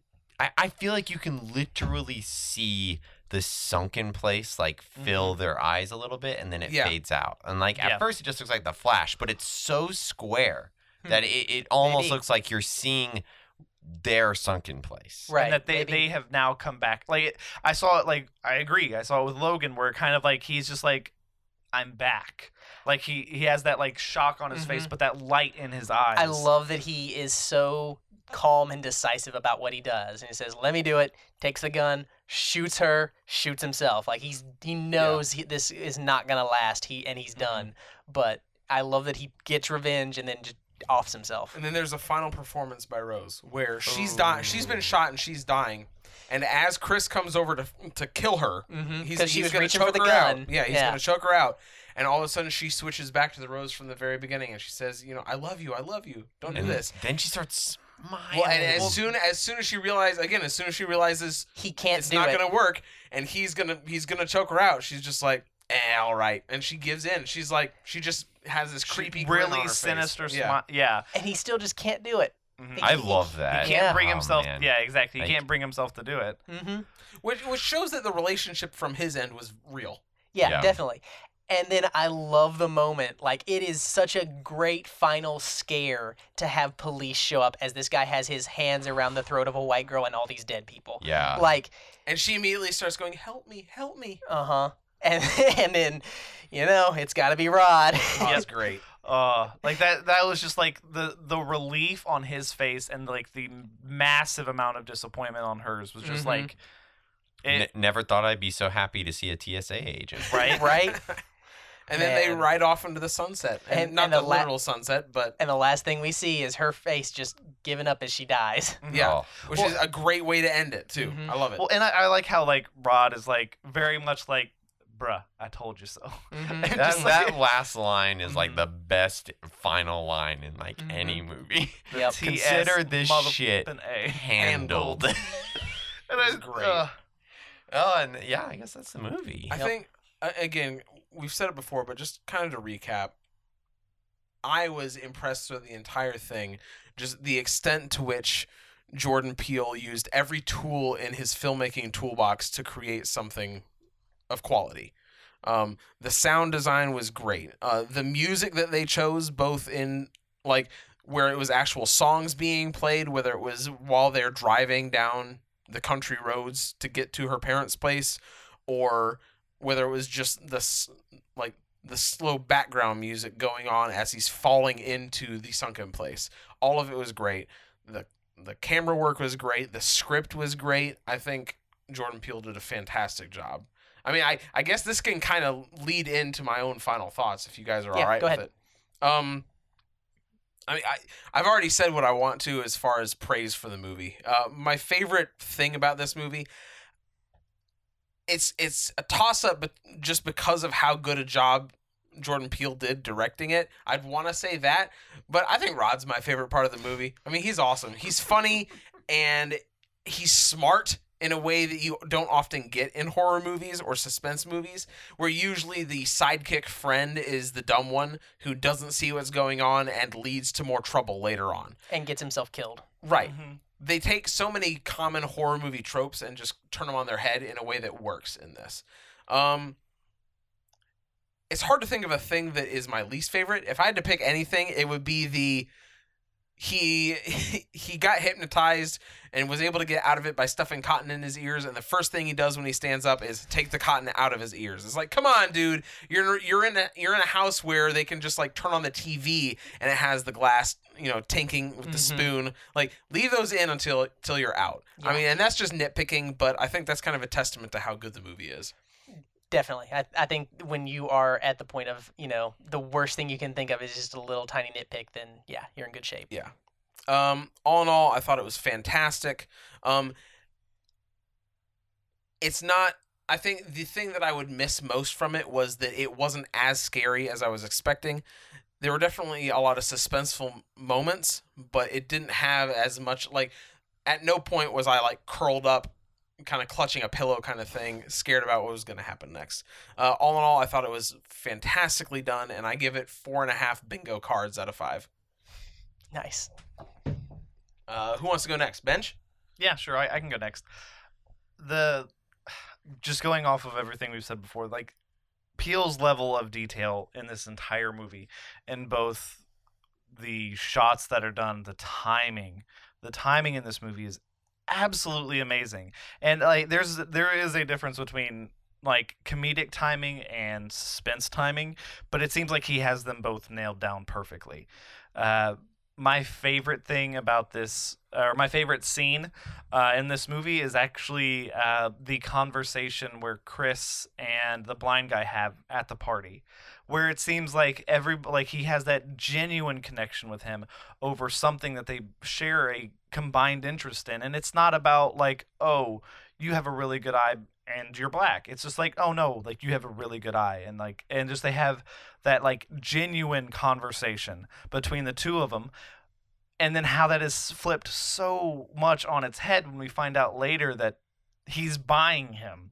Like he had this genuine connection with this human being, and now he's just like, okay, I'm buying you because I want your eyes, and like just like how how that kind of makes you feel at first when when you see it happen, you're just like, oh, finally he has some relief, and then to find out that the one place he had relief is the one place that is going to destroy him now. My least favorite part was probably Georgina, not just because not for any fact other than how disconcerting she made me feel. Um, how disconcerting she made me feel. Like it was perfect, but it just felt she her, her character just felt so awkward and so painful and made me feel so at unat e- like so uneasy throughout the entire movie. It's a good thing that that happened, but it's like my least favorite because of like how much it hurt me to watch her on screen. Um, as far as rating, I would also have to give this what, uh, four and a half out of five sunken places. I did bingo cards. Oh, bingo sure. cards, yeah. I'll go ahead and go next. Um, I think this movie is pretty much a masterpiece. Uh, I, like like Rick echoed earlier, I, I think that if you're looking for nick piece nitpicks, like it, that, that's a testament to how good the movie is. Um, and I feel like this is like in its own way like a, a very important movie. You know, it gives you. It, it- it was. I've never seen anything quite like this. It was a unique experience, and I, I really feel like this is going to be something that's revisited like years and years from now. Um, my favorite thing about the movie is uh, pretty much just like the entire like direction of the movie. Like I never feel like there's a downer moment. Um, if I had to pick, uh, and I just think that that he did like such a great job. Like I, I think that he's got a lot more amazing movies in his future. Um, if I had to pick a least favorite thing, I might pick the fact that um, our protagonist Chris is doesn't really seem like uh, like he's reacting 100% appropriately after he sees the pictures. I feel like he should be maybe a little freaked out, but I also feel like there's plenty of adequate explanations for that, like in the framework of the story. It just Mhm. feels a little odd when I'm watching it, but like marginally. Um, I'm just gonna go all the way and give this a five out of five. Five star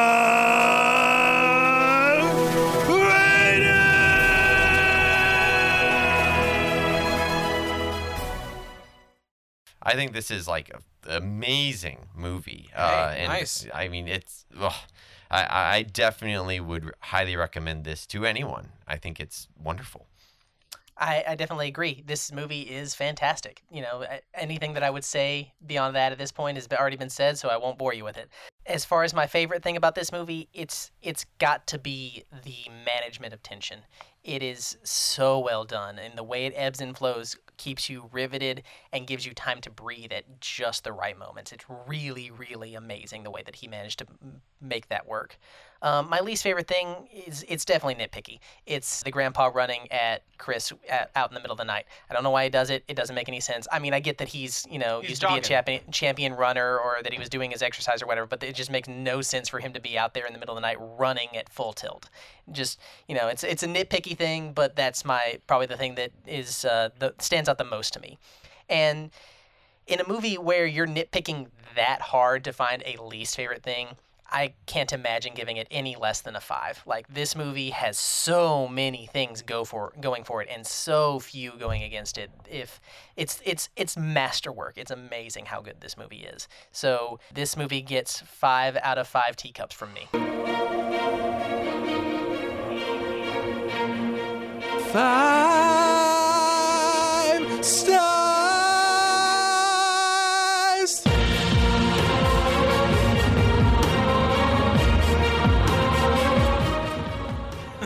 There you go. I I think you're right in that it is a masterwork. I'm interested to see if Peele's next work kind of stays up to the standard. Hmm. Uh, because do you think do you think that he'll do another suspense horror movie? Because he definitely comes from a comedy background, and like you said, and like he's said in interviews, very similar as far as the way you have to direct it. But uh, what do you think's coming next I, from him? I don't know enough about him as an artist to, to judge that, but I will say that whatever he makes next, I'm going to be there. I would love for him to do another horror movie because he clearly knows how to make a, a really, really good one. But, you know, whatever it is, whether it's comedy, whether it's drama, I, I think it's definitely, I, I definitely want to see whatever it is. I feel like he's demonstrated that he's skilled enough that he could be the new Edgar Wright. Like he could do a lot of cross genre stuff that like just because he understands craft, you know, it works. I mean, he's he's theoretically made 500 like short films already. He knows how to tell a, a comedic story and he's clearly demonstrated he knows how to tell a horror story. He could probably do like just about I, after some- seeing something this good, he could probably do just about anything he wants and at least do okay. It's the idea that once you've got the basics down that well, it doesn't really matter which direction you take them as long as you stay true to those. I know what I'm doing at the very base of filmmaking. Right. Yeah. Having said that, you know, in Shyamalan's earlier career, I sort of thought the same thing, and uh, Oh gosh, it please sort of not beca- another Shyamalan. It sort of became a different story later on, but uh, we'll see. We'll see what happens. So, yeah. Speaking of seeing what happens, you all should see what happens in our other podcasts. Oh man, do we go off? Oh, but Josh, flawless. but Josh, this is this isn't a visual medium. You should hear what goes on. Look, I was stretching for a uh, for a segue. All right, give me cut me some slack. Um, guys, if you would like to listen to more of our podcasts, which I highly suggest you do, you can find them on www.opinionatedpodcast.com. Additionally, we're on social media at OpinionCast on Twitter and Opinionated Podcast on Facebook. Feel free to reach out to us at our email address, opinionatedmoviereviews at gmail.com. We're still receiving those submissions for our user requested movie month. We're still planning to have that in the future. If you guys have something you'd like us to watch and review, send your suggestions our way. We're each going to pick uh, what we think would be a good s- submission from what your suggestions are. And I think we're planning to do a month of four releases where we each pick one of your suggestions. Uh, so feel free to go ahead and get those sent in before before we get onto those. Additionally, if you get a chance, please leave us a review on iTunes, as that really helps us get out to new listeners, and we always appreciate it. Get out. Hey, hey, there you go. Get out to new listeners. Uh, until next time, guys. Thanks for listening. We're opinionated. Consider this shit.